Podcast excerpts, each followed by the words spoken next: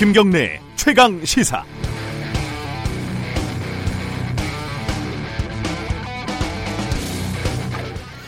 꽤 오래 전에 MBC 뉴스에서 어, 실험을 한 겁니다. 제가 재미있게 보는 리포트라서 어, 어렴풋이 기억을 하고 있습니다. 다시 찾아보니까요. 서울 톨게이트에서 서울 시청까지 대략 한 26km 정도 됩니다. 어, 항상 차가 막히는 구간이니까 일반적으로 한 1시간쯤 걸리죠.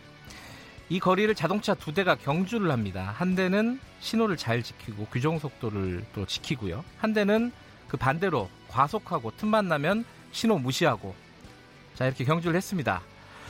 이렇게 후자가 그러니까 과속하고 신호 무시한 차가 얼마나 빨리 도착을 했을까요? 그때 실제로 해보니까 11분 도착 아, 먼저 도착했다고 하네요. 대신에 벌점은 수십 점을 받았고 범칙금은 30만 원이 넘게 나왔다고 합니다. 더 중요한 건 매우 매우 매우 위험하다는 겁니다. 어, 노동부가 내놓은 일본 경제보복 대응책을 보면요. R&D 업무에 52시간 노동시간 예외를 인정하겠다고 하고요. 산업안전과 관련된 심사 인증 기간을 대폭 단축했다, 단축하겠다 이런 대책들이 포함이 되어 있습니다. 사실 일본과의 갈등 국면 이전부터 사용자 측에서 요구하던 사항들인데 그걸 떠나서 걱정이 되는 부분이 있습니다. 특히 안전과 관련된 규제 완화인데요. 화학물질과 같은 유해물질, 위험물질을 다루는 공정은 현장에서 일하는 노동자의 생명과 직결되는 문제이기 때문입니다. 정부는 최소한의 한시적인 조치라고 하지만 빨리빨리 이렇게 외치는 정부의 압력을 받는 현장 공무원이 안전을 원칙대로 제대로 챙길 겨를이 있을까요? 우리는 한 해 노동자 2,000명이 어, 산업재해로 사망하는 나라입니다. 적어도 안전을 위한 원칙은 급하다고 양보해서는 안 되죠. 아무리 빨리 가려고 엑셀레이터를 밟고 신호를 어겨도 그렇게 빨리 가지 못합니다. 원칙을 지키는 게 중요합니다. 게다가 사고로 목적지에 도착하지 못할 가능성이 높지 않습니까? 8월 8일 목요일 임경래 최강 시사 시작합니다.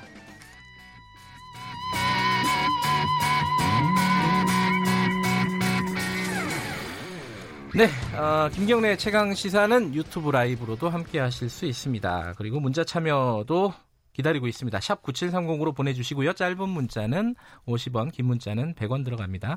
스마트폰 애플리케이션 콩으로 보내주시면 무료로 참여하실 수 있습니다. 자, 오늘 주요 뉴스 브리핑부터 가겠습니다. 고발 뉴스 민동기 기자 나와 있습니다. 안녕하세요. 안녕하십니까.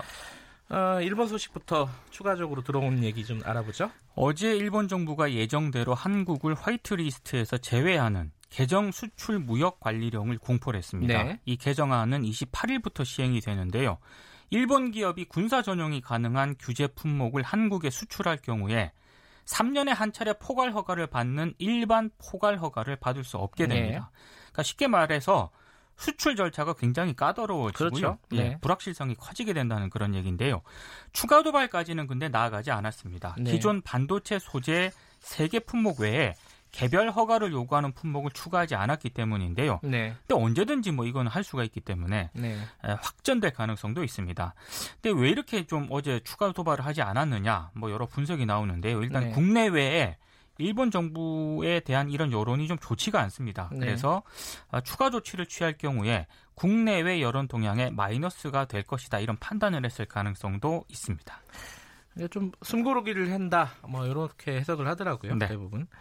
근데 어제 들어온 뉴스 중에 가장 좀 뭐랄까요? 어, 뭐 어떻게 해석을 해야 되는지 이게 좀 불난집에 부채질하는 느낌도 있고 트럼프 대통령이 방위비를 우리가 징액을 하겠다 이렇게 약속을 했다라고 어, 트, 트위터에 올렸어요. 이거 좀 정리 좀 해주세요. 한국이 북한으로부터 자신을 지키기 위해 미국에 현저히 더 많은 돈을 내기로 합의했다. 이렇게 트위터에 썼습니다. 얼마를 더 많이 냈는가는 안 썼죠, 아직. 그렇습니다. 예. 근데 이게 지금 방위비 분담금 협상은 아직 시작조차 안 됐거든요. 그러니까요. 우리 정부 입장에서는 뭐 테스크포스 구성조차 되지 않은 그런 상황인데 그래서 트럼프 대통령의 트위터 글이 어느 정도 좀 의도한 게 있는 것 아니냐라는 그런 분석이 나오는데요.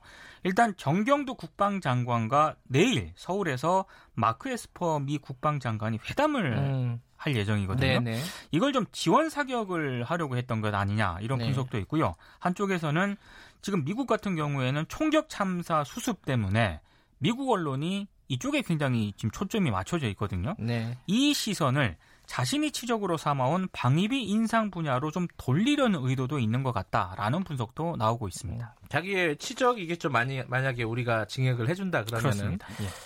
아, 참 국제 사회가 냉정합니다. 그죠? 그렇습니다. 자, 이영훈 전 서울대 교수, 이, 어, 약간 저, 유라이트 이쪽으로 좀 유명하신 분이잖아요. 네.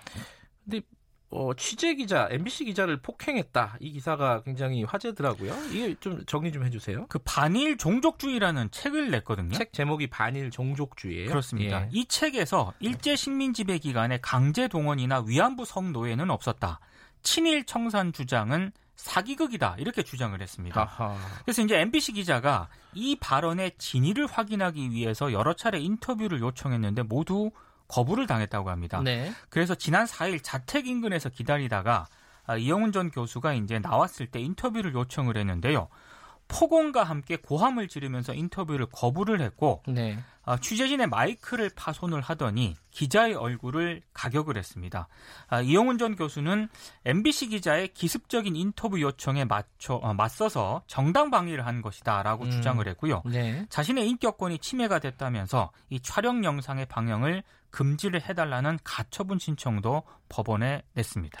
이영훈 교수 정도 되면은 사실상 뭐 공인이라고 할 수 있죠. 아, 공인이죠. 예. 네. 그러면 뭐 인터뷰 요청은 뭐 언제나 할 수 있는 건데 언론은 네.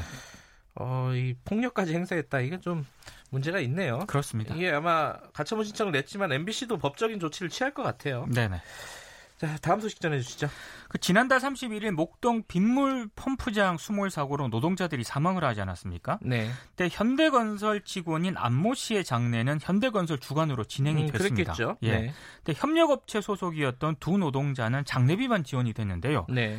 특히 한국에 직계 가족이 없었던 23살 미얀마 청년의 이 빈소는 마련조차 되지 않았다고 합니다. 아하. 그래서 사고 이후에 5일이 지나도록 시신이 영안실에 홀로 머물렀다고 하는데요. 네. 근데 이 현대건설 직원 안모 씨의 아버지가 네. 지난 4일 아들의 빈소를 찾았던 양천구청장에게 분향소 설치를 요청을 했고 양천구청이 아하. 이걸 받아들여서 분향소를 설치를 했습니다. 네. 그리고 이 안모 씨 아버지와 지인들이 직접 주한 미얀마인들을 위한 단체를 찾아다니면서 분향소 설치 소식을 알렸고요. 30여 명의 동료들이 마지막 가는 길을 배웅을 했습니다. 네. 분향소가 설치된 3일 동안 200명의 추모객이 다녀갔다고 하는데요. 주한 미얀마 대사관이 지난 6일 밤 고인의 시신을 미얀마 수도 양곤으로 보내서 가족에게 인계를 했다고 하는데요. 이 미얀마 청년은 2017년 5월 홀로 한국에 입국을 했고요. 네. 건설 현장 하청 노동자로 일을 하면서 가족 생계를 책임지다가 사고를 당했습니다. 이게 참 미담이라고 할 수도 있고 가슴 아픈 얘기네요. 그렇습니다. 예. 예. 그리고 그 안 씨, 현대건설 직원 안 씨의 어, 아버지가 참 대단하신 분이네요. 아버님이 정말 대단하신 분입니다. 예. 예.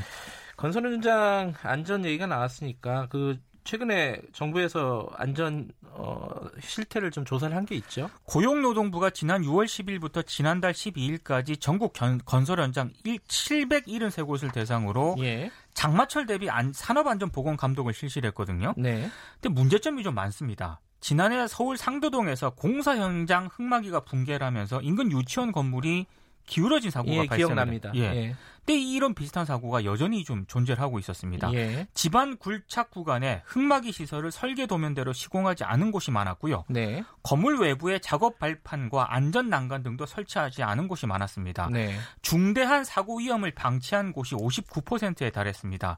노동부가 이 가운데 매우 급한 사고 위험이 있는 75곳에 대해서는 작업 중지 명령을 내렸습니다.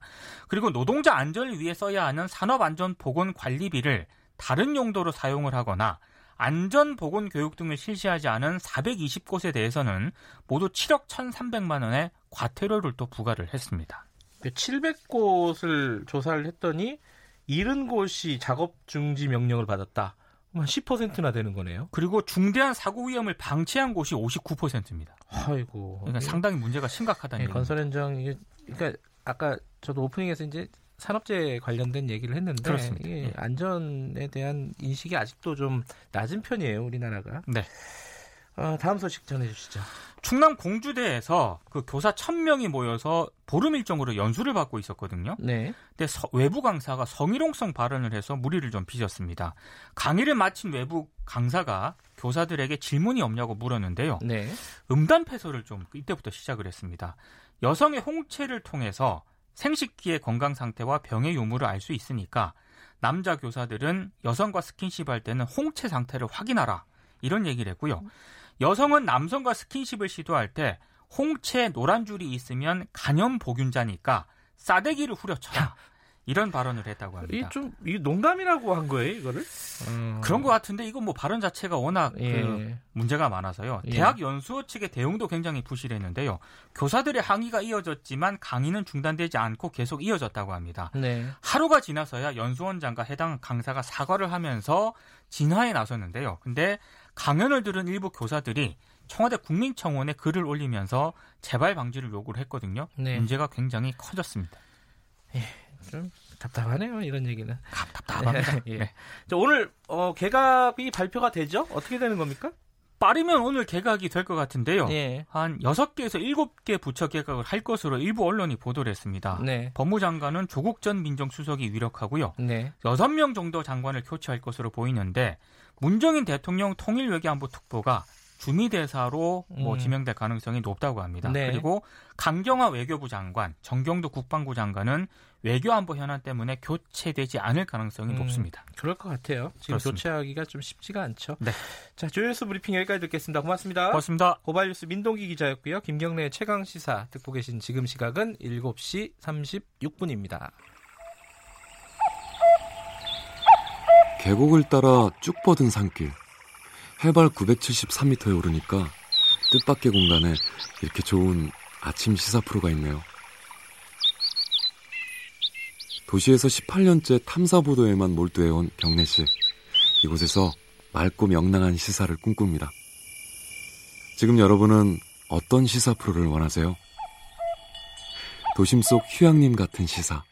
KBS 일라디오 김경래의 최강 시사. 네, 전후 일본 최대 검열 사건이라고 부르죠. 일본에서 열리고 있는 아이치 트리엔날레 2019에서 전시되고 있는 평화의 소녀상이 전시가 중, 중단이 됐습니다. 어, 이게 우리나라에서도 지금 비판 여론이 들끓고 있지만은 일본 내에서도 비슷한 목소리가 많이 나오고 있습니다.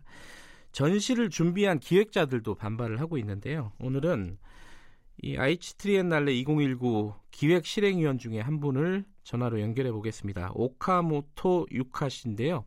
어, 일본 분이세요. 음, 그래서 인터뷰를 어, 한국말로 진행을 할 텐데 가급적이면 천천히 좀 말씀을 좀 드리겠습니다. 안녕하세요. 안녕하세요. 네. 어, 천천히 말씀해 주셔도 됩니다. 네. 네, 그래요. 조금 한국말을 모자라서. 아, 잘하시는데요. 네. 네. 그 표현의 부자유전이라고 되어 있습니다. 이 기획전이. 네. 이 전시는 어떤 전시인지 먼저 좀 설명을 좀 해주세요. 일본 사회에서 늘어나고 있는 검열과 규제, 자기 검열을 네, 자기 검열. 예. 네. 따라 표현의 기회를 대학킹 예술 작품을 모아서 그, 그 작품을 직접 보고 일본 사회에서 표현의 부자유를 그 생각하려고 하는 전시회였습니다. 그때는 15일 동안 2,700명 왔습니다. 예.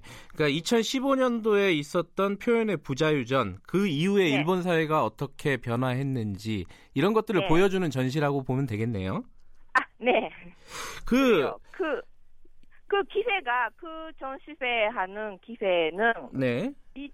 2012년에 그 일어나는 사건 사건이 시, 시작점이었습니다. 2012년 그, 사건이요? 네네. 어떤 거죠? 거는, 네. 세계적인 카메라 메가인 니콘라는 업체가 있는데 네. 그 업체가 운영하는 니콘 사론라는 그 사진 사진계에서 그 굉장히 유명한 갤러리가 있는데 그거 그곳에서 그 한국인 사진가인 안세홍 씨의 예. 어, 이안부 사진전을 그쪽에서 초대했는데 네.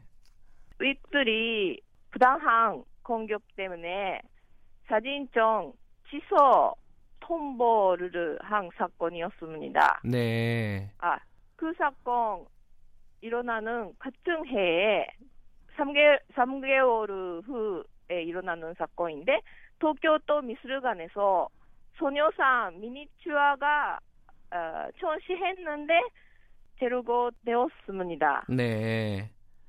그것은 니콘 니콘 사건은 어, 많이 보도 나왔는데 소녀상 미니튜어 사건은 전혀 미디어에서 보도하지 않았습니다. 네. 그러니 그러니까 우리는 그렇게 이렇게 보이지 않은 곳에서 검열 같은 거는 일어나고 있는 것은 알리고 싶어서 네. 그렇습니다.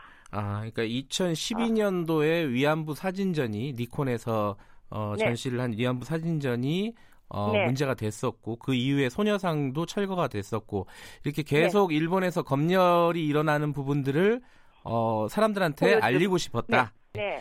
그 안세홍 씨 니콘 사롱에서 이안부 사진전 주지 사건은 예. 그, 그 후, 세호, 안세홍 씨가 재판까지 했습니다. 재판이요. 예. 어, 그러니까 그 후 3년 동안 재판 투쟁, 그때 순서했습니다. 아, 그래요. 일본에서는 그런 거 별로 없는데, 네. 굉장히 우리도 기, 기뻐했습니다. 네. 근데 그 판결 중에서 굉장히 중요한 부분이 있는데, 네. 그거는 간단하게 말하면, 부당한 공격을 이유로, 예.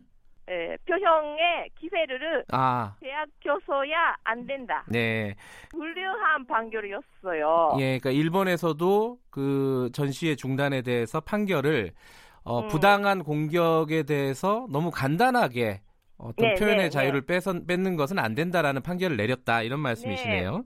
네. 근데 실제로 이 요번에 그 소녀상을 비롯한 어, 표, 네.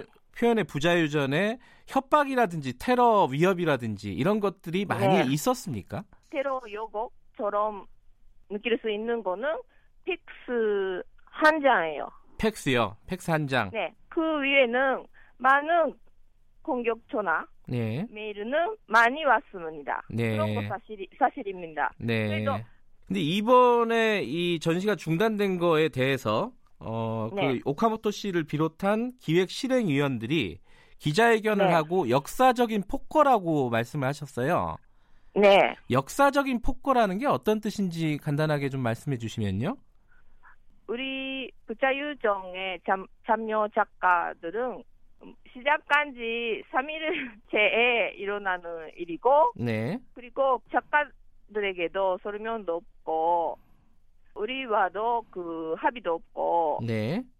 일반적으로 지사하고 감독님이 결정하고 네. 하는 것이 음, 큰 본격적인 거고 그 요번에 이 전시가 중단된 것이 최근에 네. 지금 한일 관계가 안 좋지 않습니까? 네, 뭐, 네. 뭐 수출 규제라든가 뭐 이런 부분들도 있고 이래서 그런 것들이 영향을 미쳤다고 보십니까 선생님께서는?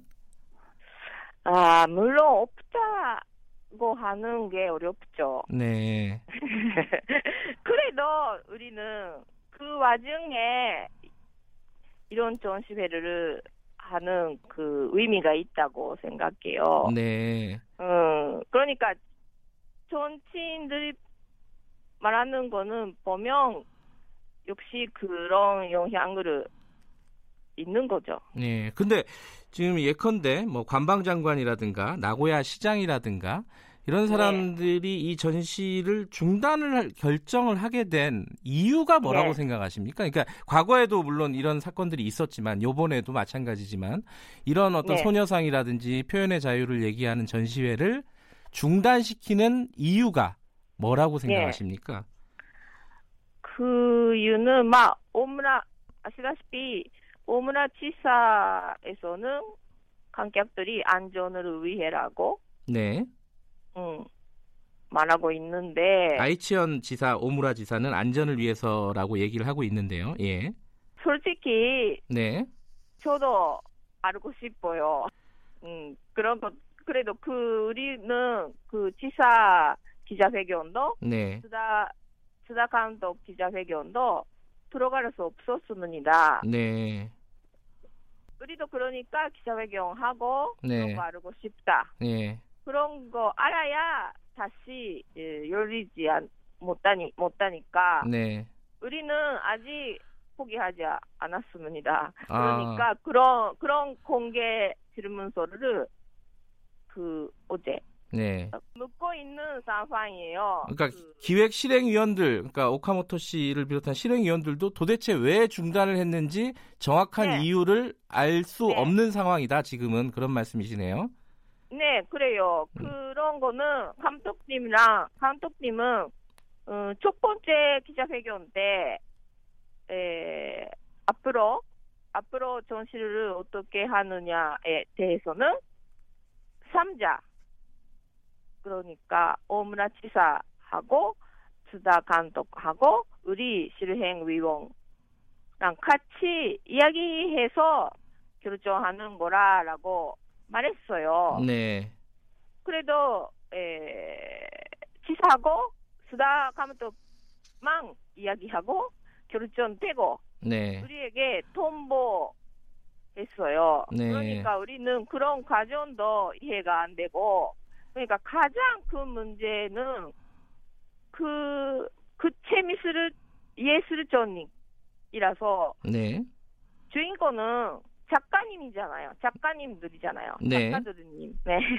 그 작가님에게는 그 설명도 없고 음.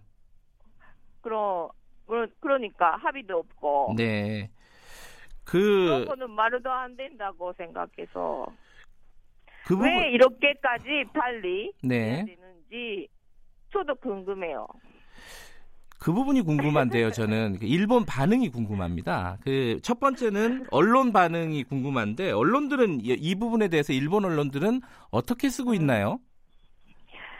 어, 일본은, 아, 물론, 많이 기사가 매일매일 많이 나, 나오고, 네. 그, 방송에서도 많이 다루고 있어요. 네. 근데, 막, 그, 간단하게 말하면, 지사랑 그, 수다 감독님, 어, 기자회견에 말하는 것이 중심이니까, 예. 전체적인 거는 아마 보통 시민들에게 보면 조금 이해, 이해하기가 어려운 것 같아요. 음. 제가 보면. 이 음, 음. 중단, 전시 중단에 대해서 비판적으로 기사를 쓰는 언론은 없나요? 일본에서는? 아, 물론 있어요. 왜냐하면 그런 거는, 에, 먼저 표현의 자유의 침해에 대해서가 네. 그런 거는, 어, 말도 안 되는 일이다. 그런 네. 거는 간단하게 중지하며, 네.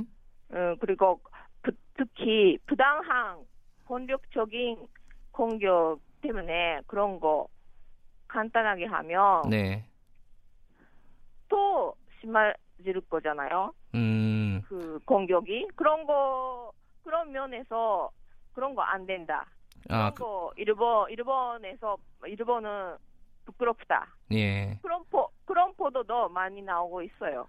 그 사람들, 일반 시민들의 반응은 어떻습니까? 이 사건에 대해서? 주위, 주위 분들이 많으실 거 아니에요? 일본 분들. 네네. 뭐라고 생각들을 하고 반응을 하십니까? 저도 우리도 뭐 뭐 굉장히 뭐 힘든 상황이 있어서 네. 다 알지 못하는데 그래도 뭐 많은 사람들이 뭐 메시지나 많이 보내주셔서 네. 알았는 거는 그 시민 행동도 여기저 여기저기 에서 일어나고 있어요. 시민 행동이요. 예. 네네. 그러니까 예를 들면 아 서명 그 표현의 자유를 지켜야 된다. 음. 네 그래요. 음흠. 그러니까 저 저는 그 2015년에 항일 합의 있었잖아요. 네.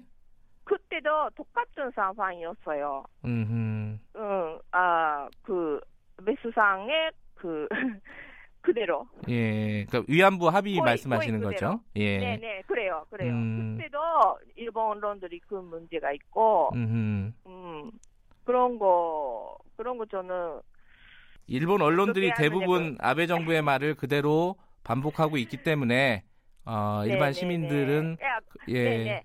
그런 거는 다른 이슈에서는 예, 그런 거 아니에요. 아하, 이 한일 관계에 대해서는 네, 특히 역사 문제, 예, 음, 그러니까 그 제가 생각에는 간단하게 말하면 가장 그런 거는 가장 큰 원인은 일본이 식민지 지배 책임을 네, 제대로 가르치지 않고 네, 저도 그래요. 그런 교육을 받고. 네, 그러니까 아마 어, 지금 언론 젊은 기자들도 네, 잘 잘 알, 에, 알지 않아요. 예, 예.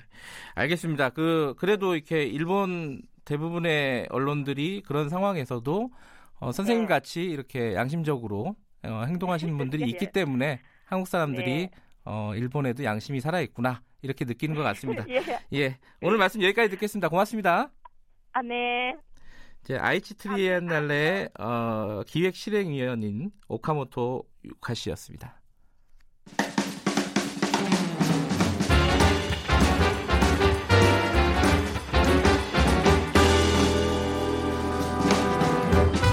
여러분의 아침을 책임집니다. 김경래의 최강 시사. 네, 한말이 조금 서투셔서 힘들었을 텐데 그래도 인터뷰에 응해 주셔서 감사합니다. 듣기에 조금 불편하지 않으셨는지 좀 걱정이 되긴 하네요.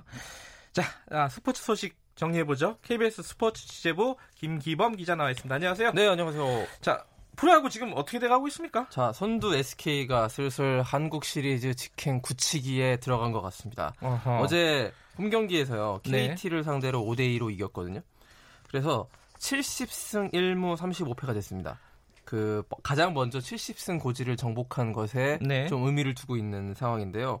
106경기 만에 70승은 상당히 빠른 페이스고요. 예. 어, 일부에서는 뭐 이런 페이스라면은 시즌 최다승도 기록 낼 수 있다. 예. 이런 페이스라고 보고 있습니다. 자, 70승을 먼저 해낸 팀이 당연히 정규리그에서 우승할 확률이 높은데요. 꽤 높습니다. 79.3%라는 통계가 어, 나와 그래요? 있어요. 음흠. 그러면 거의 이제 우승은 SK 쪽으로 넘어갔다. 네. 이렇게 볼 수 있는데요. 다만 그 정규리그 1위가 한국 시리즈 우승을 보장해주진 않더라고요. 음흠. 그 70승 먼저 해낸 팀의 한국 시리즈 우승 확률은 62%로 뚝 음. 떨어집니다. 그러니까 한국 시리즈는 모른다는 거고요. 자, 근데 어쨌든 1위와 2위의 승차가요. 지금 7경기 차예요. 이건 상당히 많이 나는 차이고요. 좁히기가 쉽지 않네요. 지금 예, 그렇습니다. 예. 예, 사실상 1위 싸움은 물 건너간 거고 1위 싸움은 SK가 거의 정해진 것이고 네. 2위가 치열할 수 있습니다. 2위 키움과 3위 두산이 두 경기 차밖에 안 되기 때문에 네. 2위 다, 다툼이 치열할 것이고 그 어쨌든 간에 SK가 올해는 정규 시즌도 우승을 하고 한국 시리즈 우승하는 통합 우승을 한번 노려볼 수 있지 않을까 네. 이런 전망이 우세합니다. 자, 아, 오카모토 씨와 인터뷰가 좀 길어져서 네. 아, 시간이 많지 않습니다. 자, 유현진 선수 사이 네. 영상 진짜 받을까요? 자 다들 이제 류현진 선수의 사이 영상 얘기만 하고 있어요. 이제는 뭐 몇 승이다 이런 게 아니고요. 네. 자 메이저리그 공식 홈페이지가 그 모의 기자단 투표를 진행했는데요. 거기서 1위를 했는데요. 아, 그래요? 선수가 네. 압도적으로 1위 했다는 게 압도적인 중요합니다. 1위. 예. 내셔널리그 사이 영상 모의 투표에서 31명의 기자단한테 1위 투표를 받았다. 음흠. 그리고 2위는 워싱턴의 맥스 셔저 선수인데 16명밖에 안 받았고요. 어, 절반이 안 되네요. 예. 그런 수치입니다. 결정타가 아, 절반 절반 되는군요. 절반 정도. 예. 쿠어스필드 징크스를 탈출했기 때문에 지난 그 8월 1일 콜로라도 원정에서 투수들의 무덤이라고 하는 그 고지대에서 열리는 쿠어스필드에서 6이닝 무실점. 비록 승리는 거두지 못했습니다만 한 점도 안 내주는 인상적인 투구를 펼치면서 알겠습니다. 기자단 표심이 올라갔습니다. 사이 영상 받겠네요. 자, 네. 1부는 여기까지 하겠습니다. 고맙습니다. 고맙습니다. 잠시 후 2부에서 뵙겠습니다.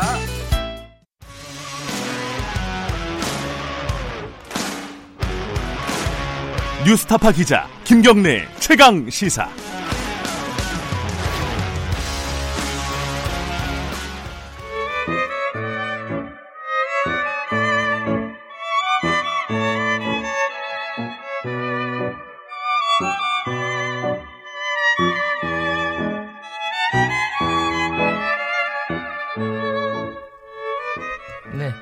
최강시사 2부 시작합니다. 어, 음악이 조금 색다른 음악이 나오고 있죠. 그 영화 여인의 향기의 OST라고 하는데 어, 원래 대부의 음악과 함께 항상 일주일에 한 번씩 저희에게 어, 떤 보수의 품격을 전해주셨던 분이 있습니다. 윤여준 전 장관이신데 어, 한두 달 쉬셨습니다. 그래서 저희들이 그만 쉬시고 다시 나오시라고 특별히 부탁을 드려서 아무래도 지금 요즘 좀 말씀을 좀 들어야 될 부분들이 좀 있는 것 같아서 억지로 저희들이 또 모셨습니다. 대신에 음악만 바꿔드렸습니다. 윤여준 전 장관님 스튜디오에 나와 계십니다. 안녕하세요. 네, 안녕하십니까. 두 달 동안 어떻게 지내셨어요? 아, 잘 지냈죠, 편하게. 나라 형편은 편치 않았지만. 네. 아니, 이게 그래도 현안들이 많아가지고 네. 조금 말씀하시고 싶은 부분들이 좀 있으셨을 아니요, 것 같아요. 저는 뭐 특별히 말씀드리고 싶은 건 전혀 없습니다. 그 진짜 그런지 저희가 하나씩 좀 여쭤보겠습니다. 먼저요, 저기 일부에서 네. 아마 오시면서 못 들으셨을 수도 있는데 일본에 네. 그 평화의 소녀상 전시를 기획했던 아, 네. 일본 분하고 저희가 인터뷰를 잠깐 진행을 했습니다. 근데 네. 일본 분이어가지고 어, 한국말이 그렇게 유창하지는 않으셔서 네, 네. 어, 아마 이 방송이 끝나고 조금 아쉬웠던 것 같아요. 그래갖고 네. 저, 저한테 문자를 보냈습니다. 아. 요런 얘기는 좀 빠진 것 같다. 꼭 알리고 싶다라고 문자를 보내셔서 제가 잠깐 요거만 소개할게요. 아, 네, 오카모토 유카 씨가 이게 그 표현의 부자유전이 이렇게 중단이 됐는데 거기엔 평화의 소녀상뿐만 아니라 일본 왕 일왕 예, 거기선 천황이라고 부르죠. 일왕에 대한 비판적인 작품도 있었대요. 근데 어, 지금 항의 전화 메일이 오는 거는 평화의 소녀상에만 오는 게 아니라 그 일왕에 대한 비판적인 작품에 대해서도 똑같이 오고 있다고 합니다. 한 반반쯤 된다고 아이치언은 설명을 한다고 하는데 일본 미디어에서는 마치 모든 공격이 어, 소녀상에만 집중되고 있다는 식으로 보도를 하고 있다고 합니다. 근데 분명히 어, 천황 일본 일왕에 대한 이 비판 때문에 어, 전시를 중단한 측면도 있는데 이 부분은 일본에서 전혀 보도가 되고 있지 않다. 뭐 우리나라도 마찬가지죠. 일본 소식에 그렇게 우리가 밝지가 않으니까 이 부분은 조금 새로운 얘기라서 제가 소개를 해드리고요. 그리고 또 한 가지 전해주셨는데 어, 전시가 중단되기 전에 3일 동안 전시가 됐습니다. 평화의 소녀상이 수많은 일본인들이 와서 어, 소녀상 옆에 있는 빈 의자에 앉았다고 합니다. 그 굉장히 감동적인 장면이 3일 동안 펼쳐졌었는데 그게 중단이 돼서 굉장히 아쉽다. 그러면서 이렇게 전해주셨는데 그건 읽어드리겠습니다. 우리는 포기하지 않겠습니다. 어, 벽을 벽 넘어서 전시회장은 아직 그대로 있습니다. 벽을 깨는 것이 우리입니다. 지켜주세요. 이 말씀을 꼭 전해달라고 문자를 보내주셨습니다. 감사드리고요. 자, 윤 장관님 기다려주셔서 감사합니다. 자, 제가 뭐 최근 이제 일본과의 관계, 일본 뭐 무역 보복, 경제 네. 보복, 뭐 수출 규제 여러 가지로 표현을 합니다만 화이트리스트 배제. 사실상 뭐 강대강으로 전면전으로 가고 있는 것 같습니다. 어, 계속 뭐 뉴스 보시고 소식 들으시면서 네. 여러 가지 생각을 하셨을 것 같아요. 일단 뭐좀 예, 일단 어떤 생각이 많이 드셨는지 뭐 일본의 이제 이건 직접적으로 경제 보복 조치니까 네. 자연 우리가 우리 경제에 충격이 오는 거잖아요. 네. 그래서 이제 관심이 자연인지 경제 분야에 모아졌는데 네. 그래서 많은 뭐 분석과 평가가 나오는 걸 언론에서 봤습니다. 봤는데 저는 이걸 보면서 조금 뭐 시각을 달리한다 그럴까 시야를 넓힌다 그럴까 네. 하는 각도에서 음, 비단 이게 경제 분야 분야만이 아닌 네. 어, 이게 다른 각도에서 이걸 봐야 되는 거 아니냐 하는 생각을 했어요. 무슨 말씀이냐면 어, 예. 어, 한국을 둘러싸고 있는 안보 환경에 근본적인 변화가 생기는 거 아니냐 하는 저는 생각을 했습니다. 네. 왜 그러냐면 제가 두 가지 보고 그렇게 생각을 하는데요. 예. 자, 일본 미국이 네. 일본하고 동맹 관계죠. 네. 한미 동맹 관계입니다. 네. 일, 한국과 일본 사이는 동맹 관계가 아니지만 네. 미국을 중심으로 삼각 동맹을 형성해서 그죠? 네. 아시아의 질서를 유지해 온 거로 좀 돼 있잖아요. 네. 그런데 그래서 일본하고 미국 관계는 미국이 코너스톤이라고 그러죠. 추춧돌. 음흠. 한국하고 미국하고 관계는 린치핀이라고 그런다고. 우리말로 뭐 쇠기 같은 뭐 네. 그런 거겠죠. 네. 그러니까 이제 코너스톤이 훨씬 더 이제 비중이 큰 건데 음흠. 지금 보세요. 그러면 한일 간에 이렇게 전면전 한다고 그러셨는데 네. 이거 그러면 예. 삼각 동맹의 두 축인 린치핀하고 코너스톤이 싸우는 거예요. 예. 예? 이게 심각한 문제 아니에요. 미국이 볼드레 보드레도요. 어, 그럼요. 예. 예, 삼각동에 음. 균열이 생긴 거잖아요. 네. 이게 전례가 없는 일이에요. 음흠. 과거 같은 미국이 그죠? 적극적으로 개입을 해서 뭐 일본을 만류하든 한국을 만류하든 하여간 이런 일이 안 벌어지도록 했는데 중재를 했는데 늘 한일 관계 예. 관리했죠 미국이. 네. 왜냐하면 삼각동맹 유지에 중요하니까. 네. 근데 이게 미국이 이걸 소극적으로 이번엔 뭐 개입 한 건지 안 한 건지. 그렇죠. 그것도 불분명해요. 네, 아주 외면하는 것 같기도 하고 아닌 것 같기도 하고 이렇게 애매한 태도를 취했잖아요. 네. 전례 없는 일 아니냐는 거죠. 그 점이 하나 있었고 네. 또 하나는 자 북한이 말이죠. 빈번하게 단거리 탄도미사일을 쐈어요. 네. 뭐 방사포라고 하든 뭐라고 하니까 네, 뭐 발사체라고도 네, 발사체라고도 쐈어요. 네. 그게 뭐 2주 동안에 6번인가 쏠 정도로 네. 쐈어요. 네? 그러면 근데 트럼프 대통령이 신경 안 쓴다. 뭐 대수롭지 않게 뭐 반응했죠. 괜찮다 뭐 이런 네. 이런 거잖아요. 근데 한미 동맹이에요. 네. 한미 동맹 동맹 핵심은 뭐냐 하면 동맹국에 대한 군사적 위협을 자국의 위협으로 간주한다는 게 동맹의 핵심이잖아요. 핵심 개념이잖아요. 예. 그럼 이게 분명히 저 단거리 탄도미사일 쏜다는 것은 미국을 겨냥한 건 아니고 일본도 아베 수상도 미국 일본의 안전에는 뭐 관계 없다고 그랬어요. 맞아요. 그럼 한국을 향해 쏜 거잖아요. 음흠. 한두 번 계속 쏜 거잖아요. 네. 그럼 동맹국에 대한 위협인데 미국 괜찮다고 그런단 말이에요. 아하. 네? 그죠? 예. 네. 이것도 전례가 없는 일 아닌가요? 아, 두 가지다. 미국이 개입을 안 하는 부분. 그러니까. 이 부분도 전례가 없는 네. 일이고 한국에 대한 위협을 그러니까 미국이 대수롭지 않게 여기고 있는 그러니까 상황. 마치 마치 해석을 하기 따라서는 네. 나는 북한의 핵 문제, ICBM 장거리 탄도미사일만 내가 책임질 테니까 남북한 관계는 당신이 알아서 해.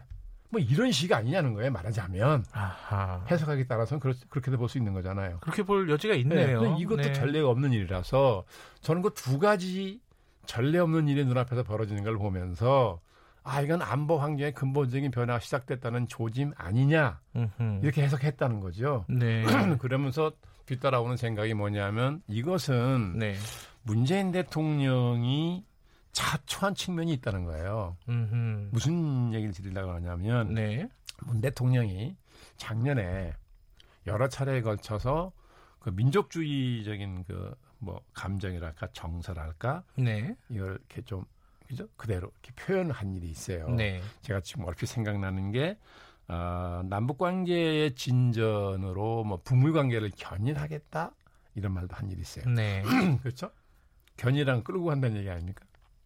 그다음에 남북 관계의 진전은 북미 관계의 부속물이 아니다. 이제 기호로 작년 광복절 경축사에서 이런 말 한 거로 이제 기억이 되는데. 음흠, 1년 네. 전이었다. 예. 네, 광복, 예, 그렇습니다. 그러고 작년에 평양 대통령 평양 간 게 언제인지 기억이 안 나는데 하여간 평양 방문했을 때 네. 그 능라도 경기장인가요? 거기서 평양 시민회에서 연설한 일이 있습니다. 네. 문 대통령이. 예. 그 연설이 비교적 뭐 길지 않은 짤막한 연설이었는데 그 연설 중에 민족 자주의 원칙, 민족의 자주 통일, 음흠. 이 자주가 들어간 네. 예, 민족 자주, 민족의 자주 통일을 얘기에 강조했어요. 네. 그 다른 말도 미국이나 일본이 듣기에는 상당히 민족주의 감정을 적극적으로 표현하는 것 같은 대목들이 쭉 있었어요. 네. 예. 저는 그걸 보면서 아 조금 조심스럽다고 생각을 했어요. 네? 예, 왜냐하면 저걸 차치 잘못 받아들이면, 네. 예, 받아들이면 마치 미국이 태평양 전쟁 이후에 네. 예, 일본하고 같이 협력해서 짜놓은 그 유지해온 동, 동북아시아의 질서를 문재인 대통령이 흔들려고 그러는 거 아니냐. 네. 예? 예, 그 구조에서 빠져나가겠다는 예, 음. 예, 북한은 자주라는 말을 자주 했지만 예? 입버릇처럼 하죠. 북한은 늘. 근데 한국 대통령이 어떤 평양 가서 민족 자주 자주 통일, 민족 자주의 원칙 이런 걸 얘기한 것은 저는 미국이나 일본의 전략가들이 예사롭게 받아들이지 않았을 거라고 봤어요 그때. 그래서 아 저런 발언은 굳이 뭐 할 필요가 있, 었나 네? 예, 물론 한국 대통령이 저는 그런 생각을 품는 건 저는 당연하다고 봐요. 네. 그런 생각 있어야죠. 예. 그런 생각을 품는 거하고 이걸 막 그런 어, 석상에서 자리에서 공식적으로 내뱉는 거하고는 전혀 다르잖아요. 예. 그래서 제가 아 뜻은 무슨 뜻을 하는지 알겠지만 굳이 저런 말을 그 경우에 할 필요가 있을까? 네. 저는 그걸 조심스럽게 생각을 했어요. 왜냐하면 음. 세상에 어떤 강대국도 강대국이 짜놓은 질서를 약속에 흔드는 걸 용납하는 법이 없어요. 네. 모든 강대국은 제국주의 속성이 있다는 거 아닙니까? 네. 네. 그래서 왜 미국은 세계 거의 초강대국이니까 거의 유일한 제국이다시피 하죠. 네. 중국도 물론 지금 제국이라고 할 수 있고 일본도 태평양 이전에 제국 시절로 돌아가겠다고 지금 일본 우익이 저러는 거잖아요. 네. 네. 그래서 이런 말이 있습니다. 제국주의는 갔으나 제국은 있다. 음흠. 이게 영어로 not imperialism but empire. 그 네 단어의 첫 글자만 따서 NIBE 니베라고 그래요. 네. 학자들이 니베라고. 예, 제국주의 시대는 갔, 없죠 지금은 남의 나라 침략해서 식민지 만드는 시대는 아닙니다. 제국은 있다는 거죠. 네. 국제 정치는 항상 제국이 있는 거고 제국이 지배하는 질서잖아요. 예. 그런 점에서 볼 때 문 대통령의 충정은 뭐 충분히 이해를 하나. 네. 이해하나 그런 자리에서 그런 발언을 굳이 그 할 필요가 있었을까? 네. 예. 예. 그래서 아 이거 상당히 좀 조심스럽다. 저는 이렇게 그때 생각을 했어요. 예, 그렇게 어, 큰 그림으로 보면은 어, 충분히 그럴 여지가 있는 것 같긴 한데 한편으로 보면요. 트럼프 정부, 어, 트럼프 정부의 정책 기조가 어, 미국 우선주의, 미국 그러니까, 자국 우선주의, 맞습니다. 예, 그 부분 예. 때문에 그런 거 아닌가라는 아, 물론 생각도 그거 들어요. 일환으로 바뀌는 거죠. 예. 예, 바뀌는 거니까 예, 동아시아 질서도 안보 우리가 안보 환경이 바뀐다는 거죠. 네. 아 지금 트럼프 대통령 America First 정책 때문에 유럽에 있는 전통적 맹방 보고도 방위비를 더 내라. 왜? 예, 그렇죠. 막 그리고 막 요구하잖아요. 그래서 어떻게 했으면 EU는 EU 유럽군을 따로 만들겠다는 말까지 나오는 거 아닙니까? 그러니까 제 네? 제가 드리고 싶은 말씀은 이게 문 대통령이 자초한 것이냐 아니면 이게 미국의 큰 그림에 아, 우리가 딸려, 딸려 가는 게 아닌가라는 생각이 들어가지고요. 예. 이거를 촉진시킨 면이 있다는 거예요. 아, 문 대통령이. 네. 예. 그게 상당히 조심스럽다고 생각하는 거죠. 아마 이 어, 지금의 뭐 말씀하신 굉장히 이례적인 어떤 상황, 미국 네. 개입하지 않는 상황, 이런 부분들을 해석을 하자면은 그런 네. 여지가 충분히 있다. 네. 예. 뭐 유럽이나 다른 나라는 우리처럼 분단 상황이 아니고 네. 핵무기 위협을 받는 상황이 아니잖아요. 네네. 네. 그러니까 우리 상황이 다르죠. 다른 나라하고는 네. 네, 그런 점에서 드리는 말씀이라는 예. 거죠. 근데 이제 어 지금 많이 어떤 그 일본의 무역 보복 조치에 대한 대응으로 네. 얘기되고 있는 게 지금 윤 장관님 말씀의 연장선입니다. 이게 네. 지소미아 그 한일 정보보호 협정. 네. 네. 요거를 파기하냐 마냐 검토하고 있다 뭐 이런 얘기들이 나오고 있지 않습니까? 좀 연장선인 것 같은데 요 방향은 어떻게 보십니까 지금? 그거는 네. 뭐 일본에 대한 카드로 네. 활용하는 측면이 있어 보이는데 네. 막상 한국 정부가 그거를 파기하는 거는 조심해야 될 걸요. 음, 네. 일본 때문이 아니라 미국 때문에. 미국 때문에. 네. 미국 원래 이게 미국이 원해서 만들어진 거잖아요. 음, 카드로 쓸 수는 있지만 실제로 그렇죠. 파기하는 것은, 것은 네, 저는 조심스러워야 조심해, 된다. 굉장히 조심해야 된다고 봅니다. 예. 근데 아마 정부 쪽에서도 그런 방향이 있는 것 같아요. 아, 충분히 고려하겠죠. 그렇죠? 전문가들이 있으니까요. 정치권에서는 조금 강력하게 얘기하더라도. 아니, 뭐 원래 네. 정치권은 그렇게 하는 거죠. 네. 정부는 신중한 거고. 그게 공식처럼 항상 그렇잖아요. 그러면 지금 이제 윤 장관님 말씀하신 부분을 토대로 해서 지금 여러 가지 대응 전략이라든가 방향들을 좀 평가를 해보고 싶어요. 정부도 있고 정치권도 있고요. 네. 일단 어, 뭐 정부 문 대통령 얘기를 하셨으니까 문 대통령 얘기부터 해보죠. 어, 평화 경제 구상을 밝혔습니다. 요번 국면에서. 이게 조금 시점이 좀 빠른 것 같다라는 평가도 있고요. 그리고 아니 뭐 당연히 할 말을 했다라는 평가도 있고요. 윤 장관님은 어떻게 평가하십니까 이 부분? 아니 당연히 네. 남북한 간의 평화 경제가 이루어져야 하고 네. 가능한 한 빨리 이루어지면 좋겠죠. 네. 네 그거에 대해서 누가 뭐 네, 네, 의문의 여지는 없다고 보는데 다만 그 상황에서 예? 그 상황에서 대통령 평화 경제를 얘기한 말하자면 국민이 볼 때는 네. 북한이 2주일 사이에 여섯 번이나 막 단거리 미사일을 쏘고 네. 방사포 쏘고 저게 다 우리를 향한 거라고 다 생각하는데 네. 그 상황에서 평화 경제를 로 일본을 단순에 따라잡겠다 그러니까 이거는 현실하고 가만두게 멀어 보이잖아요. 네. 네. 그런 점에서 아 저는 그 타이밍에서 그 얘기하는 건 좀 적절치 않았다는 거죠. 음, 네. 타이밍 대통령이 예. 현실 인식이 아주 동떨어졌다는 인식을 국민에게 주는 것은 가능한 한 피해야 되는 일이기도 하고 네. 그렇잖아요. 네. 근데 사실요 답답한 거는 일본이 저렇게 강한 어떤 규제 조치를 취했음에도 불구하고 우리는 카드가 별로 없다는 거잖아요. 그렇죠. 그래서 정부가 내놓는 정책이라는 게 부품 소재 산업을 육성하겠다 네. 이걸 중심으로 해가지고 가고 있습니다. 물론 이제 일본을 우리도 화이트리스트에서 네. 배제할 수 있다 뭐 이런 방향도 있긴 한데 우리 정부의 어떤 대응 방향 이게 문 대통령이 얘기한 이 큰 그림 말고요. 구체적인 정책 방향은 어떻게 보세요? 사실 제가 뭐 그쪽에 전문성이 없는 사람이니까 네. 말씀드리긴 조심스럽긴 한데요. 네. 어쨌든 제가 생각하는 것은 아 그동안 우리가 그 일본의 의존도가 굉장히 높았지요. 네. 또 이건 뭐 국제적 분업 체제니까 네. 뭐 자연스럽다고 볼 수도 있는 거지만 한일 간의 특수한 관계를 보면 네. 아 이게 일본의 우리 의존도가 너무 심했구나. 네. 그러니까 차 이번에 그 의존도를 줄일 수 있으면 어떻게 보면 전화위복의 계기가 될 수도 있는 거죠. 네. 다만 기술 격차가 워낙 크기 때문에 이게 네. 단숨에 격차를 좁힐 수는 없는 거잖아요. 네. 네. 그러니까 고통스러운 시간이 있겠지만 그러나 어쨌든 이걸 잘 참고 견디면서 예, 이번 기회를 전화위복의 계기로 만들어야 한다 하는 생각은 하는 거죠. 아, 윤 장관님이 그 가장 전문성이 높은 부분을 좀 여쭤보겠습니다. 정치권 좀 평가를 좀 해보고 싶어요. 여당이 있고 야당이 음. 있는데 네. 일단 여당부터 얘기해 보죠.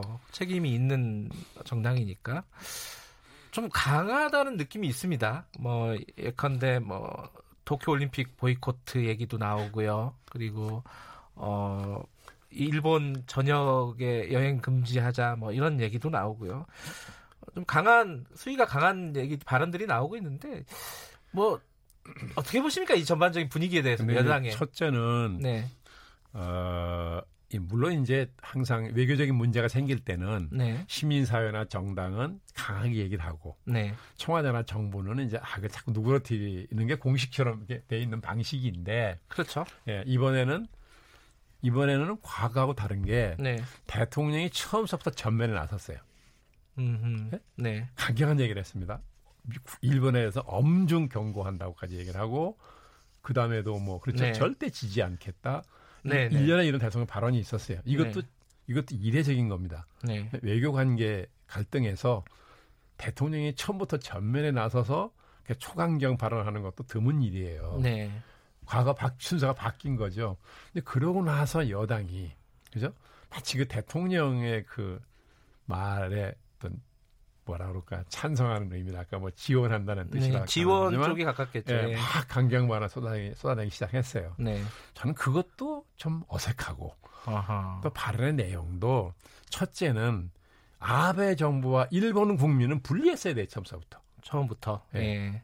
근데 이거 싸잡아서 일본을 싸잡아 얘기를 했단 말이죠. 이것도 음. 아주 현명하지 않다고 봤고. 네. 예, 뭐 도쿄 올림픽 보이콧이라든지 무슨 뭐전 지역을 여행 금지. 이거는 진짜 저는 여당답지 않은 네. 아주 치졸한 말이었다고 생각을 해요. 네. 야당도 좀 얘기해 보죠. 야당은 뭐 특히 이제 야당이 여러 정당이 있지만은 뭐 제1야당, 자유한국당 얘기를 해 보면은 친일이라는 프레임에 좀 갇혀 있다 이런 느낌이 있습니다. 그, 그런 비판이나 비난을 받고 있는데 그것도 또 자유한국당이 좀 자초한 측면이 있지 않느냐. 아니 원래 이제 이 지금 집권하고 있는 세력 민주당 쪽에서는 네. 원래 이렇게 보는 거잖아요. 과거 친일 그죠? 네. 우리가 일본의 식민지 시절에 네. 친일했던 세력이 나중에 친미로 돼가지고 한국 사회 주도권을 연이 쥐고 왔다. 그, 그 세력이 대표하는 게 자유한국당이라고 이쪽에 공격하는 거잖아요. 예. 이른바 친일 프레임이죠. 예. 예. 그런데 자유한국당은 그걸 너무 의식하는 것 같아요. 아 그래요? 어. 아니, 그렇잖아요. 피해 의식이 있다. 그, 예. 그 일종의 피해 의식이겠죠. 예. 예. 그러니까 뭔가 저쪽에 그렇게 말하면 뭔가 영 행동이 부자연스러워지고 뭐 이런 것 같은데 그러면서 좀 예, 스텝이 그좀 꼬이는 그 게 아닌가 그 콤플렉스를 탈피해야 되고 예. 그 콤플렉스를 탈피하려면 뭔가 정책적인 차원의 대안이 있어야 되는 거예요. 그렇죠. 이게 없으니까 그 음. 그 프레임에 금방 갇히고 금방 갇힌다고 의식하니까 더 행동이 부자연스러워지고 이런 거 아니냐는 음. 거죠. 아 이게 그러니까 야당의 입지도 넓지가 않습니다. 지금 상황이. 왜냐하면 국가적인 위기 상황이기 때문에 예. 무조건 또 정부를 돕기는 뭐 할 거고 아마 자유한국당 입장에서 보면은 그렇다고 해서 발목만 잡기도 뭐 할 거고 참 애매한 상황이 아니냐 이런 생각이 들어요. 스스로 그게, 좀 예, 말씀하신 대안에 있는 그러니까 것도 아니고 이런 이런 상황을 어떻게 보느냐. 음. 자기 관점이 있어야 돼요. 아, 자신의 야당의 관점. 그렇죠. 자신 네. 자기 자신의 독특한 관점이 있어서 그 관점에 입각해서 논리를 만들어 가지고 네. 비판할 거 하고 제안할 거 하고 그래야 되는데 이 관점이 없단 말이에요. 아하. 그리고 상대방 프레임을 다 끌려 들어 가지고 아, 이 관점이 없으니까. 예. 예. 아, 이 사실 이제 국민들 우리 나라 전체 얘기를 하려고 했는데 좀 시간이 많이 지나가지고 벌써 갔어요? 혹시 어, 네. 금방 지나가네 시간이. 혹시 오늘 오랜만에 나오셨는데 요 지금 국면에서 이 얘기를 꼭 하고 싶었다. 근데 좀 뭐 미진하신 부분이 있습니까? 제가 무슨 뭐 특별히 그런 말씀 없습니다. 아 지금 우리 저 김경래 기자께서 물어보는 거 대답하기도 급한데 뭐. 무슨 말씀을?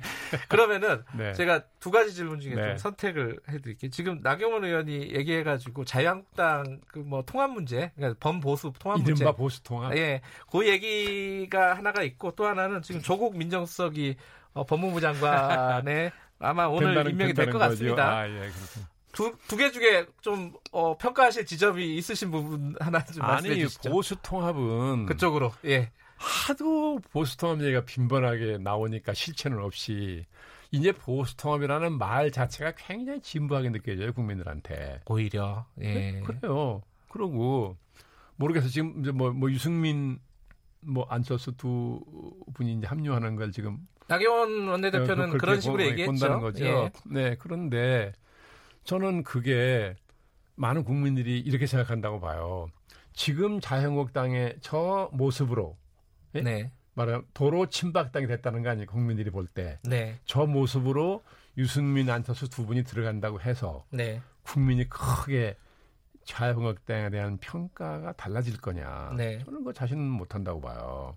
그러려면 자유한국당이 무언가 변화를 하면서 네. 그죠? 그 두 사람이 들어간다면 그것도 다른 거겠죠. 네. 특히 유승민 의원은 탈당했던 사람이고 네. 안철수 전 대표는 오래전이지만 지금 자유한국당의 전신의 전신 한나라당 시절에 네. 한나라당은 역사를 거스르는 세력이라고, 세력이라고 했던가 상당히 과격한 표현으로 네. 그 당의 존재 가치를 부정하는 듯한 말을 한 일이 있어요. 네. 그럼 그거에 대한 자기 입장 정리가 있어야 되는 거죠. 시간이 다 됐습니다. 오늘 오랜만에 어, 좋은 말씀 들어서 감사합니다. 고맙습니다. 네, 수고하셨습니다. 보수의 품격 윤여준 전 장관이었습니다. 아, 2분 여기까지 하고요. 잠시 후에 3부에서 뵙겠습니다.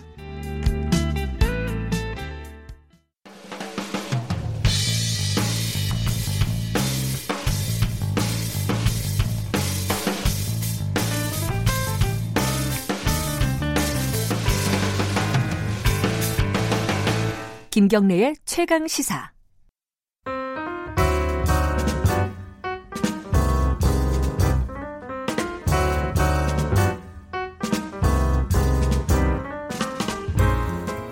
네, 김경래의 최강 시사 3부 시작합니다. 2부에서 오랜만에 윤여준 장관님 모셨는데 문자 많이 보내주시네요. 반갑다는 문자 보내주신 분들이 많습니다. 김윤태님, 5644님 어, 등등 굉장히 많은 분들이 반갑다는 말씀 보내주셨습니다. 한 달에 한 번씩 좀 모시기로 했으니까 그때 좀 좋은 얘기 듣도록 하죠. 오늘은 어떻게 하다 보니까 목요일 날 어, 굉장히 어, 뭐랄까요 무게감 있는 분들이 연속해서 나오게 됐습니다. 원래 목요일 코너 김기식의 식스센스 아, 김기식 전 금융감독원장 더미래연구소 정책위원장 나와 계십니다. 안녕하세요. 예, 안녕하세요. 아, 일, 본 얘기 또 해야 될 것 같습니다. 예. 사실 어, 김기식 위원장하고 일본 얘기는 오래, 많이 해보지는 못 않은 것 같아요. 네, 그죠? 네. 자, 지금 일단 금융 금융 쪽 얘기를부터 네, 해보죠. 네, 네. 어, 뭐 세계 금융 시장이 다 좀 흔들리고 있는데 우리도 마찬가지죠. 환율이 특히 문제고 주, 주식 많이 떨어지고 있고요. 어, 이게 뭐 한중 갈 아, 미중 갈등, 어, 무역 전쟁 요것 때문이라고 음. 많이들 해석을 해요. 어떻게 보세요, 김, 김희식 위원장께서는? 예, 지난주 후반 이번 주 초에 이제 우리나라 주식 시장이 많이 떨어지고 많이 떨어졌죠. 어, 원화 환율도 많이 내려갔는데요.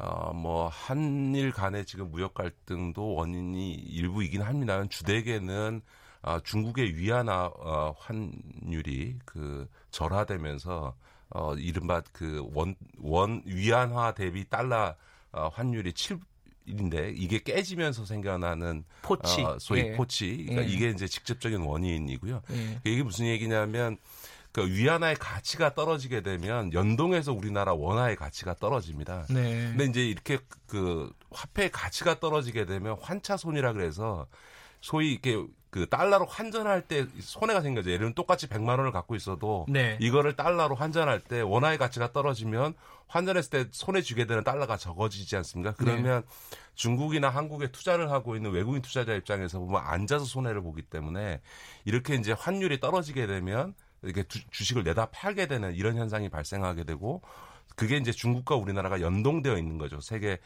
투자자들이 이게 포트폴리오 투자를 하기 때문에 네. 그래서 이제 직접적으로는 이제 그 중국의 위안화 가치가 떨어진 네. 것이 우리나라 주식 시장에 이제 영향을 준 건데요. 이런 이제 그 한일 갈등이라든가 미중 무역 분쟁의 여파로 인하는 그 중국의 위안화 환율의 변동 이런 대외적 여건이 우리 국내 경제의 어떤 내부적인 요인보다 크게 작동하면서 제일 중요하게는 시장의 불안 심리들이 이제 증폭되면서 네. 이 실질적으로 우리 한국 경제가 당장 무슨 문제가 생겨라서라기보다는 네. 불확실성이 주는 이런 어떤 심리적인 요인들이 지금 당장 금융시장에 영향을 주는 것 같은데 곧 조만간 조금 아, 진정 국면에 들어가지 않을까 이렇게 생각을 합니다. 그러니까 그 어, 환율이나 이런 부분들은 진정 국면에 들어갈 수 있을지 모르겠지만은 지금 이제 한미 어 이제 무역 갈등이라고 할까요? 지금 경제 보복 요거는 좀 장기화되지 않을까? 아, 한일 간의 무역 갈등이요. 네, 네. 그, 그, 그 리스크는 좀 오래 갈 것 같아요. 네, 아니 뭐 저희가 제가 몇 번 말씀드렸습니다만 이, 이 아베 이번 그 무역 보복 조치는 전략적 선택이기 때문에 이게 단기간에 끝나지 않을 거고요.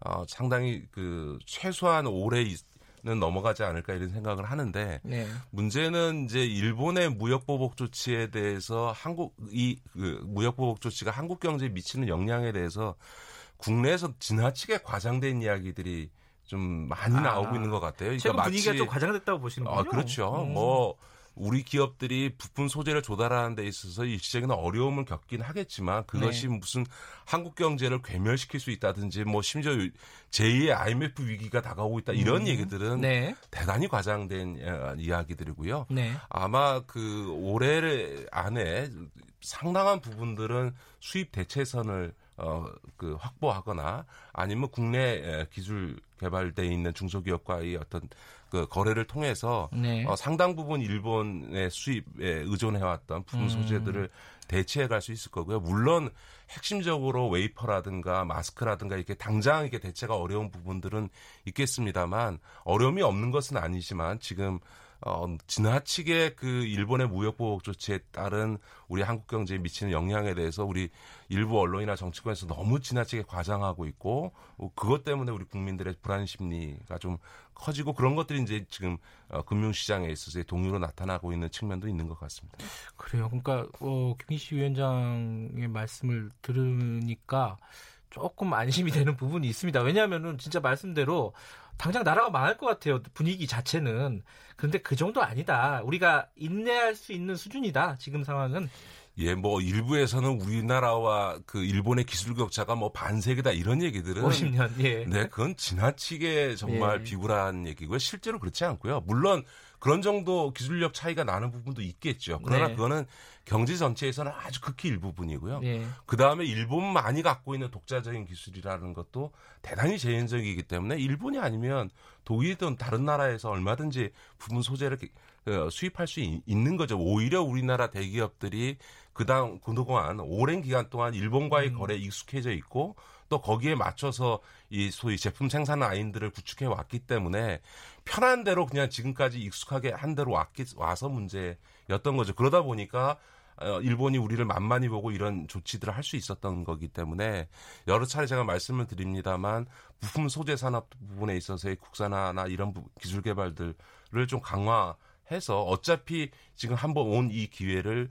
전화위복으로 삼아서 음. 우리나라의 어떤 부품 소재 산업을 어, 강화하는 이런 계기로 삼아버리게 되면 일본이 오히려 음. 어, 이번 일을 통해서 오히려 장기적으로 보면 더 손해를 보는 그런 국면을 만들어야죠. 근데 경제적으로요. 그러니까 부품 소재 산업을 육성하고 국산화를 어, 비율을 늘리고 이런 부분들이 적어도 좀 중기적인 정책이 아닌가. 단기적으로는 당장 뭐 힘든 상황에서 실효성이 그렇게 높지 않느냐, 높지 않지 않느냐 이런 또 비판도 있을 수 있지 않나요? 아니 지금 이제 부분 소재 산업 부분에 있어서도 그 당장도 뭐 6개월, 1년 안에도 대체할 수 있는 정도의 기술력들을 갖고 있는 중소기업들이 꽤 있습니다. 그렇군요. 마치 불화수소 문제 갖고 큰일 난 것 같아 보입니다만 예.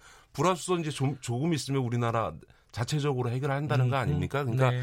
우리의 기술력에 대해서 우리 스스로 너무 이렇게 폄하할 것은 아니다. 다만 어, 무슨 이게 글로벌 경제 체제에서 수출 의존도가 지금 우리나라가 85%인데 네.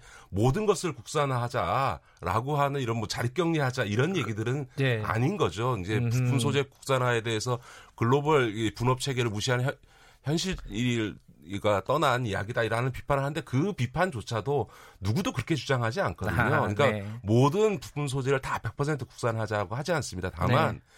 이렇게 일본에게 90%한 나라의 한 기업에게 90% 100% 의존하는 이런 구조야말로 비정상적이니까 네. 우리나라 부품 소재 산업을 키워서 적어도 이런 조달 체인에 있어서는 한 3, 40%는 국산화를 해서 네. 만약 일본이 하는 이런 비상시적 조치가 오더라도 다시 오더라도 한국 경제에 미치는 영향을 최소화하면서 그때는 국내 생산 라인을 늘려서 대처할 수 있는. 우리의 대응력을 만들자는 거지 네. 누가 지금 글로벌 체제에서 모든 부품 소재를 다 100% 국산하자 이렇게 얘기하는 사람은 없는 거죠. 알겠습니다. 근데 이게 이제 사실은 경제 문제로 지금 나타나고 있지만은 본질적인 거는 사실 역사 문제 아니겠습니까? 네네. 이게 풀리지 않는 문제가 있기 때문에 이런 현상들이 나타나는 건데 이거는 도대체 어떻게 어디서부터 어떻게 풀어야 될지 뭐 1965년 체제를 극복해야 된다 뭐 이런 얘기도 있고 어떻게 해야 될 것 같습니까? 근데 이제 우리가 역사 문제와 관련해서도 지금 아베 정부가 보이는 태도를 일본이 전후에 계속 보인 건 아닙니다. 그러니까 음. 과거 무라야마 총리 같은 경우는 식민 지배에 대해서 아주 진솔한 사과도 했었고요. 위안부 문제에 대해서도 아베하는 전 정반대로 어 실제로 사과했던 일본의 강요도 있었던 거거든요. 그러니까 지금 일본에서 나타나는 현상은 소위 극우 노선을 통해서 소위 자기의 정치적 권력을 강화하고자 하는 아베의 정치적 입장의 문제인 것이지 일본이 늘 이런 태도를 취해왔던 것은 아니다라고 하는 네. 점에서 좀 구분해 봐야 될 것 같고요. 이제 다만 우리가 지금 일본의 이런 그 무역 보복 조치, 아, 아베 무역 보복 조치에 대해서 그 사실 쓸 수 있는 카드가 되게 제한되어 있거든요. 네. 더군다나 우리 국민들께서는 잘 모르시겠습니다만 이 우리는 그 수출 의존도가 경제의 85%인데 네. 일본은 무역 대국임에도 불구하고 수출이 차지하는 무역이 차지하는 경제에서 차지하는 포션이 25%밖에 되지 않습니다.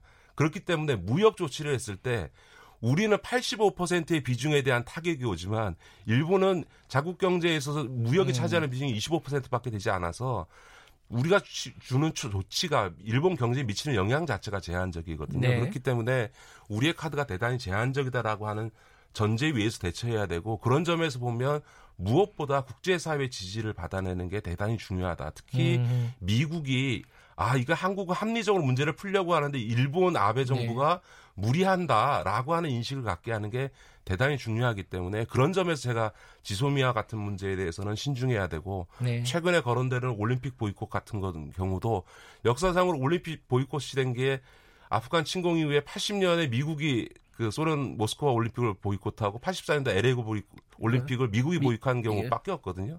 아, 그 소련이요? 소련이, 소련이 예. 그러니까 그런 점에서 보면 지금 이런 정도의 상황으로 도쿄올림픽을 보이콧하자라는 말에 대해서 국제사회에서 지지하기 어려운 거죠. 음흠. 저는 이런 얘기는 해서는 곤란하다. 음흠. 다시 말해서 지금 한일 분쟁 문제에 있어서 그 한일 간의 이 갈등 문제에 있어 핵심은 국제사회의 지지를 받아내는 거다라고 하는 그런 전략 하에서 정부가 대처해 가는 게 중요하다고 생각합니다.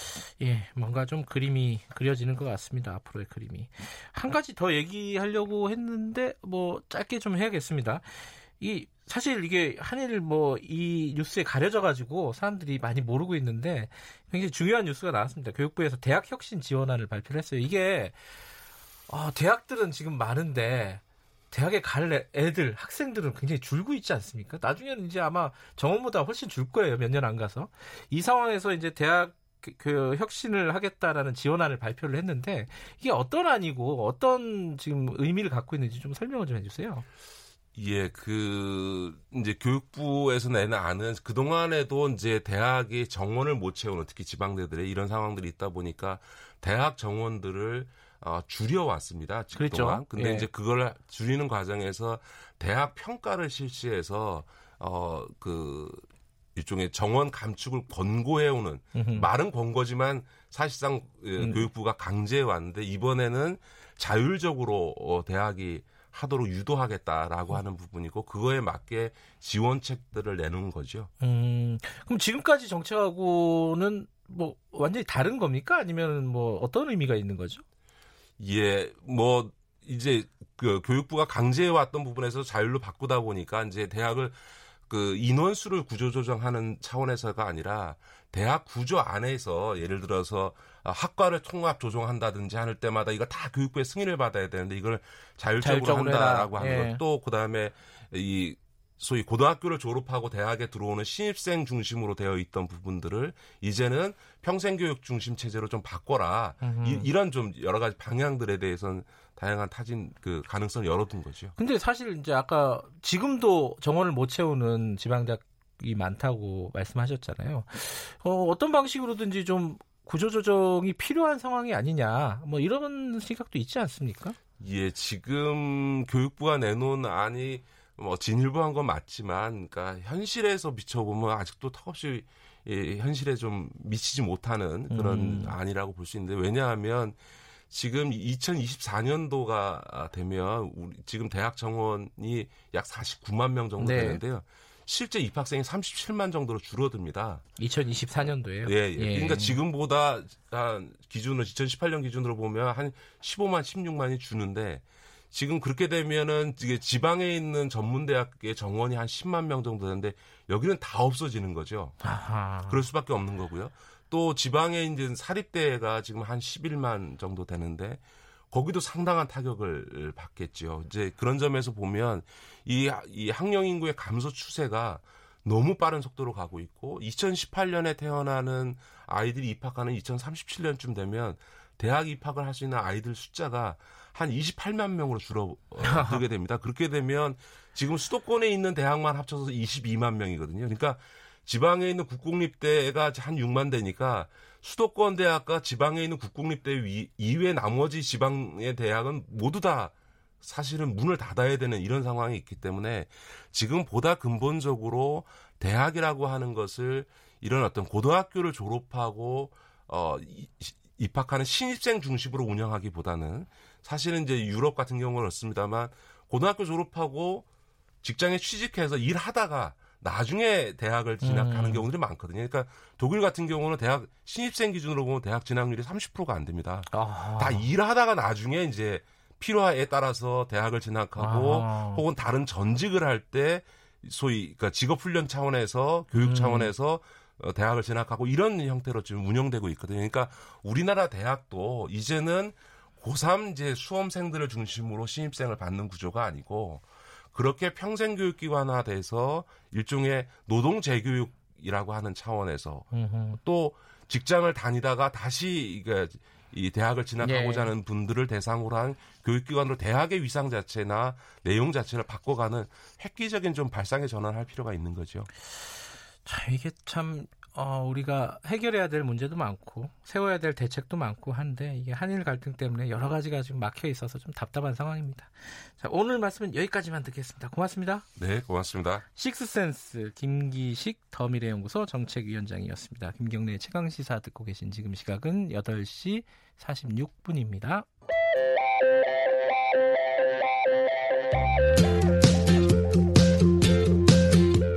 오늘 하루 이슈의 중심 김경래의 최강 시사. 네, 김경래 최강 시사 듣고 계시고요. 최근에 아니 좀 오래된 얘기죠 사실 명성교회가 어, 부자 세습 때문에 논란이 계속돼 왔었는데 어, 대한 예수교 장로회 총회 교단 재판국이 이 세습이 무효다. 그러니까 말하자면 아들 어, 김하나 목사가 담임 목사직 명성교회에 담임 목사직을 앉은 것은 무료 무효다 이렇게 판결을 내렸습니다. 근데 뭐 명성교회 측은 또 불복하겠다는 입장을 밝히고 있고요. 예, 한동안 시끄러웠는데 이게 어떤 의미인지 어, 명성교회 소송을 제기한 서울 동남노회 비대위 어, 이용혁 목사 연결해 보겠습니다. 목사님 안녕하세요. 안녕하세요. 네. 어, 동남노회 비대위 이게 좀 낯선 용어니까 좀 어떤 어, 단체인지 설명해 주시죠. 어, 서울 동남노회 정상화를 위한 비상대책위원회. 예. 이게 비대위입니다. 예. 예. 아, 그러니까 동, 서울 동남노회가 어떤 곳인지. 아, 저희 그 현재 장로회 통합적 교단 안에 네. 그 지역별로 한 67개 노회가 있습니다. 네. 그, 그 67개 노회 중에 하나가 이제 서울 동남 노회이고 네. 거기에 이제 명성교회가 이제 소속되어져 있는 거죠. 네. 자, 어제 그 무효 판결이 나온 거죠? 네. 어, 8월 5일 날. 아, 엊그 엊그제군요. 엊그제. 8월 예. 5일 날. 아. 그 이게 한 차례 판결이 뒤집힌 거잖아요. 한 번 뒤집혔죠. 네, 그러니까요. 요번에 이게 어 처음에는 왜 그 세습이 정당하다고 판결을 했고 어 요번에는 왜 세습이 또 부당하다고 판결을 했는지 좀 헷갈립니다. 이런 거 자세한 사정을 모르니까 어 좀 설명을 좀 해 주십시오. 아, 일단은 그 명성계 세습 논란에 있어서 중요한 그 문제들이 한 두 가지로 정리가 되는데요. 네.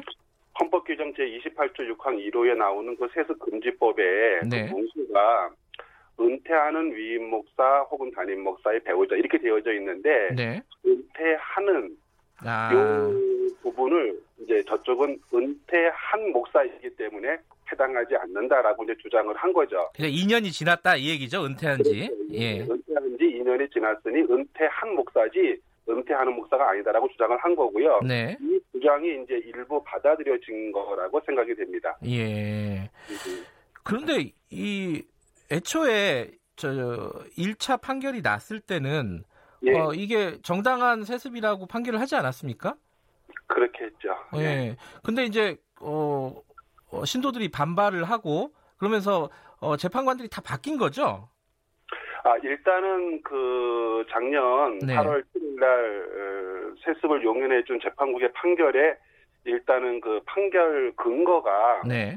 이제 잘못되어져 있다라고 우리가 판단을 했어요. 일단은 법리로 적용해서는 안 되는 헌법위원회 해석을 법리 근거 어, 사용했다는 것이 이제 문제가 되었고요. 네.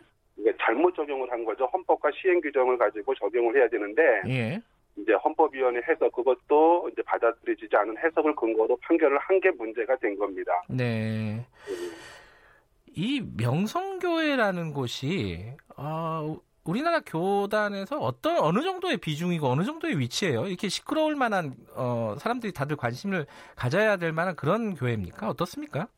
사실 저희 교단 안에 뭐 소망교회도 있고 영락교회도 있고 생원한교회도 있고 사실 유명한 이름 있는 교회가 많이 있는데요. 네. 영성교회가 지금은 어, 신도수나 뭐 영향력이나 재정수로는 아마 거의 1등이 아닐까 싶어요. 아, 그래요? 신도가 한 얼마나 되죠? 명성교회가? 뭐 그 교회에서 주장하기로는 10만 성도 이렇게 늘 얘기하고 있으니까 예. 저희 교회 교인 수가 한 교단 수가 한 250만, 260만 이렇게 얘기하는데 그 중에 음. 10만이라고 하면 뭐 네. 근데 이게 교회에서 세습을 한다는 의미가 어. 그 뭐 교인들은 뭐 찬성하는 쪽이 있고 반서, 반대하는 쪽이 있지 않겠습니까? 그죠? 아, 물론 이제 교회가 세습을 하면 안 되죠. 왜냐하면 교회에 네. 가장 중요한 신앙 고백 중에 하나가 이제 공교회라고 하는 것하고 교회의 네. 주인은 예수 그리스도라고 하는 게 교회의 정체성이고 네. 가치라고 여겨지거든요. 근데 네. 세습을 한다라고 하는 건 이 가치를 부인하는 거고 네. 저희가 생각하기에는 결국 교회가 예수님의 주인이 아니고 다른 것이 주인이다라고 하는 거를 드러내는 것 같아서 음. 교회는 세습을 하면 안 된다라고 생각됩니다. 잘 모르시는 분을 위해서요. 이 네. 명성교회 이제 김성환 목사에서 이제 아들 김하나 목사로 세습을 이제 뭐 반대 여론이 있음에도 불구하고 하지 않았습니까? 이렇게 세습을 하는 이유가 뭔지 근본적으로 어, 하려고 하는 어, 그걸 좀 설명해 주세요. 아, 일단은 뭐 그쪽은 교회의 안정성을 제일 먼저 얘기를 했거든요. 교회의 안정성. 예. 예 사실 좀 교회가 이제 목사님이 바뀌면서 좀 많은 어려움을 겪긴 했어요. 그 지도력이 좀 흔들리고 예. 뭐 이러면서 이제 예. 아마 그러다 보니까 안정을 택한 것이라고 생각은 돼요. 근데 예. 아무리 안정을 택해도 법 안에서 안정을 찾아야지 음. 법을 무시해 가면서 찾으면 안 된다라고 생각이 되고 사실 그간에 2년 동안 많은 일들이 있었습니다. 음. 그 노예는 사고 노예가 됐고 네. 뭐 목사들이 면직 출교 당하는 일이 생기기도 했고 네. 수습정권위원회가 파송돼서 2년 동안 노예가 뭐 거의 무용지물이었고 네. 많은 일들이 있었거든요. 네. 법 질서 따라 갔으면 이런 문제가 생기면 안 되는 거죠. 네. 음, 근데 무리하고. 제가 뭐 다른 보도나 이런 걸 통해서 보면은 세습을 하는 말씀하신 대로 이거는 교회의 근본적인 어떤 종교 윤리상 안 네. 된다 세습을 말씀하셨지만 세습을 하는 교회들이 꽤 많지 않습니까, 그죠? 아 지금 뭐 다른 통계 보니까 한 280여 개 된다고 얘기를 하더라고요. 네. 네. 그러니까 그렇게 이런 문제 세습을 하는 그런 것들을 어떠, 어떻게 하면은 근절할 수 있을지 이 부분을 아마 목사님들이 고민을 하실 건데 어떻습니까? 해결 방안이 있습니까? 어쨌든 저희 교단도 이게 이제 결국 작은 문제가 아니다라고 생각을 했고 네. 그다음에 이제 세습을 용인할 때는 교회가 교회다운 역할을 할 수 없다라고 하는 판단을 한 것 같아요. 그래서 2014년에 세습 금지법을 만든 거 아닙니까? 네. 예, 세습 금지법을 만들어서 사회적 신뢰도를 다시 회복하고자 했던 건데 여전히 많은 교회들이 계속 세습을 계속 진행하고 있는 거죠. 음. 제가 느끼기에는 이거 뭐 법으로 만들어도 이렇게 진행이 되어지는데 네. 법을 강화한다고 나아질 거라고 생각이 안 되고 그러니까요. 아직 가장 기본적인 건 교회 주인이 누구고 교회가 이 땅에 왜 존재해야 되는지에 대한 그 근본적인 물음부터 다시 찾아야만 네. 답이 나올 거라고 생각이 됩니다. 네. 네. 이번에 이 재판국 판결에 대해서 어, 김하나 목사 측은 반발하고 있습니다. 어, 그럼 어떻게 되는 겁니까? 이게 어, 저기 재판국의 어, 결정을 따르 안 따르겠다 이러면 어떻게 되는 거예요? 아, 지금 그 그들의 입장을 지금 공식 입장으로 봐야 되는지는 조금 좀 의심이 되고요. 네. 왜냐하면 장로님들의 입장이잖아요. 예. 교회가 교회 입장을 표명하는데 장로님들의 입장 가지고 교회 입장이라고 말할 수 있을까? 물론 다 그렇게 이해는 하지만 네. 왜냐하면 교회 입장은 당회 입장으로 내죠. 네. 당회장 이름으로 내든지 당회원 이름으로 내든지. 근데 음. 지금 장로들 입장으로 냈어요. 이게 과연 바람직한 입장인가 좀 생각이 되고요. 예. 어쨌든 간에 지금 불구 기사를 분명히 한 건 같아요. 예. 뭐 이렇게 계속 나가면 교단이 어떻게 제재할 방법이 따로 있지는 않습니다. 아, 왜냐하면 예. 예, 왜냐하면 교회니까 교회니까 당연히 우리가 뭐 어떤 강제할 강제로 규제할 뭐 어, 강제할 법이 없다고 해도 교회는 상식적으로 성경과 헌법에 의해서 움직여주는 단체인데 네. 기본적으로 교회라고 하면 따라가야지. 예. 예, 어떻게 교회라고 말하면서 가장 그 기본적인 것 마음대로 예. 막. 알겠습니다. 오늘은 뭐 여기까지만 듣도록 하겠습니다. 고맙습니다. 예, 감사합니다. 예, 예장 통합 서울 동남로에 소속 작은 교회 이용혁 목사였습니다. 8월 8일 어, 김경래 최강산 여기까지 하겠습니다. 내일 아침 7시 25분 다시 돌아옵니다.